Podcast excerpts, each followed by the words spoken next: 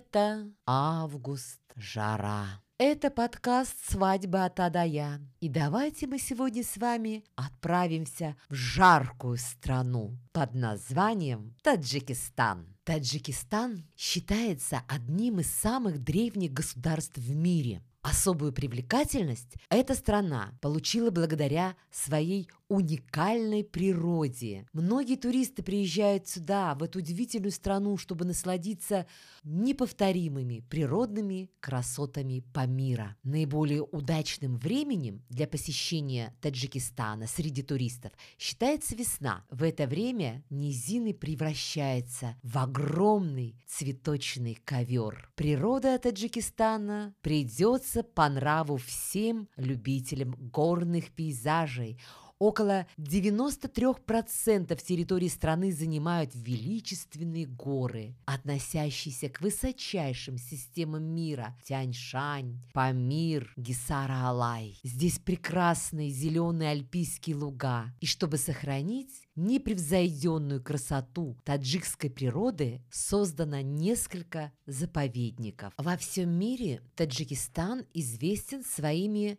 многочисленными достопримечательностями древней культуры и истории. Жители Таджикистана гордятся своей кухней. Кулинарные традиции таджиков формировались на протяжении многих столетий. Конечно, особое место в таджикской культуре занимает плов.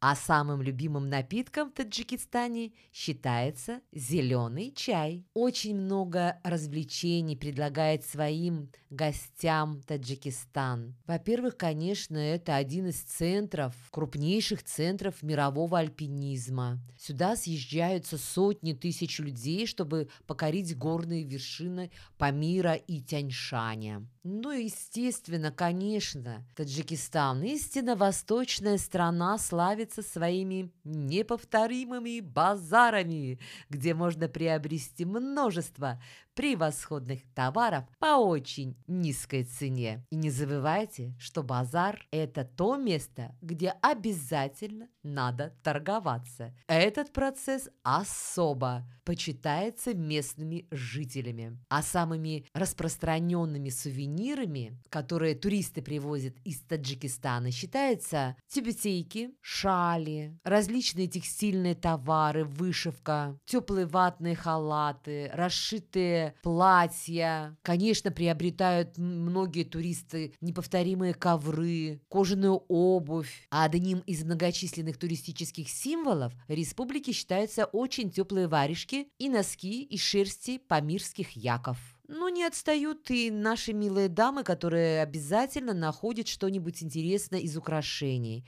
с национальными мотивами, ожерелья, браслеты, серьги. Также известны Таджикистане керамические изделия с символикой Таджикистана. В общем, есть что привести туристам из этой замечательной страны. И, конечно, огромные впечатления от таджикских свадеб. Прежде чем перейдем непосредственно к свадьбе, конечно же, забыла сказать, что столица Таджикистана – прекрасный город Душамбе, а денежная единица называется самани. Ну а теперь о свадьбах. Таджикская свадьба имеет ряд своих национальных особенностей и традиций. В культуре страны с раннего возраста ребенка воспитывают по всем законам, сохраняя уникальные обычаи на протяжении веков. И свадебные традиции в стране сохранились столь долгое время именно благодаря любви народа к своим корням и желанию сохранить свою уникальность. Основной целью каждой уважающей себя дамы Таджикистана, ну, по-моему, не только Таджикистана, а вообще дамы, но говорим о Таджикистане. Удачно выйти замуж и родить минимум двоих детей. Но перед таким важным шагом юных девочек ждет долгий путь. Свадебные обычаи считаются в стране очень важной частью культуры. Поэтому готовить детей, особенно девочек, начинают просто с самого рождения. Если рождается сын, родители сразу начинают заботиться о будущем Колыме. Если дочка, то о приданном. И никакой кризис и жизнь за чертой бедности не будут мешать жителям страны нарушить традиции выкупа и приданного. Даже в современное время в стране действуют патриархальные законы, и молодое поколение лишено самостоятельного выбора своей второй половинки. Нередко в поиске потенциального кандидата принимают участие не только вся семья, но и ха-ха, все, э, весь клан, вся община, будем так говорить. Потом начинают обсуждать все эти кандидатуры, в Чайхане, конечно, или в других местах. Ну а что предшествует свадьбе в Таджикистане? Конечно же, сватовство. Существовало два вида подобного сватовства. Это сватовство с колыбели и сватовство малолетних. Ну, при обряде доманчок, это сватовство малолетних, матери мальчика и девочки разламывали с молитвой лепешку, ставили рядом детей и, соединив подолы их рубашек, надрывали по швам. Да, действительно, девушек и юношей выдавали замуж и женили либо родители, либо свахи. Они вели все предварительные переговоры, засылали сватов, ну и так далее. После сватовства наступал этап помолвки. Причем первым о данном этапе узнает мужчина. Ему со стороны сообщают имя его будущей жены. Мать со стороны жениха приходит в дом к невесте с национальным пловом, который сверху накрыт лепешками, после чего созывается чаепитие с присутствием большого количества родней и соседей. И уже во время застолья всем говорят о будущей свадьбе, а самый почетный гость разламывает лепешку с молитвами о счастье молодой семьи. Но свадьба, как вы знаете, не могла состояться без вручения Колыма родителям девушки. Как же это происходило? Вот в канун назначенного дня для передачи Колыма отцу невесты в доме жениха устраивали буквально, сейчас переведу, опускание доски для изготовления теста. Ну, на таджикском оно как-то так интересно звучит. Так вот, пекли лепешки, а старухи краили свадебную одежду. Остальные женщины потом ее шьют. Все это сопровождается песнями, молитвами.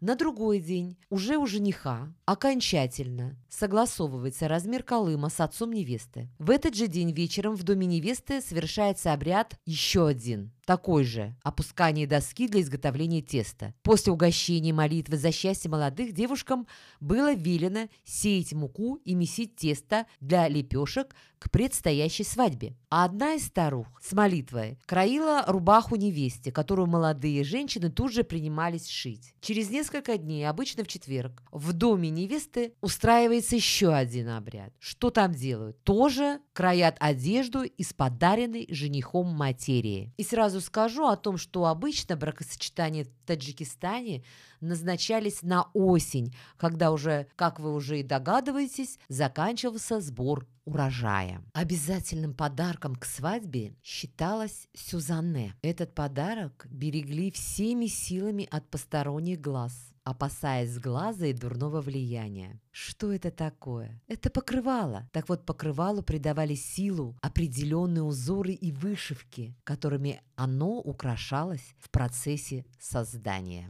И после свадьбы самая лучшая Сюзанне украшала комнату молодых. Сама свадьба начиналась с приготовления национального плова, на церемонию которого приглашались все гости – Сначала блюдо подавалось мужчинам, затем дамам с детьми. Вечером приглашался священник, который отвечал за заключение брачных уз. Далее жены, подруги звали соседок, знакомых, которые в благодарность за приглашение дарили по стакану муки для семейного счастья. Вообще свадьбы, конечно, всегда очень пышные – и с обилием подарков. После речей праздничного застолья девушки забирают свою очаровательную красавицу-невесту, уходит за специальную ширму. И начинается процесс украшения невесты с молитвами и танцами. Дальше свидетели спрашивают уже согласие женщины на брак. Ответ передается посланнику После окончания свадебной церемонии жених направляется к молодой супруге. Дорогу ему освещают факелы, потому что время получается обычно позднее. И перед тем, как войти в дом супруги, жених прыгает через костер, чтобы очиститься от любого рода негативной энергии. А девушку облачали в паранжу, в которой она ожидала мужа за занавеской. Затем женщина прощается с отцом и отправляется в дом к новому мужу. Перед домом мужа невеста прыгала тоже через костер. А еще у них принято перед порогом нового дома отец мужа разрезает козленка, а по крови которого должна пройти невеста. Затем после прохождения она должна встать на специальный паяндос такой, который помогали держать две женщины преклонного возраста. И после получения поклона от свекрови женщина заходила за заранее заготовленную занавеску. А приглашенных гостей со стороны женщин было принято угощать, конечно же, национальным пловом. И все, в принципе. Затем следует первая ночь супругов, которая проходит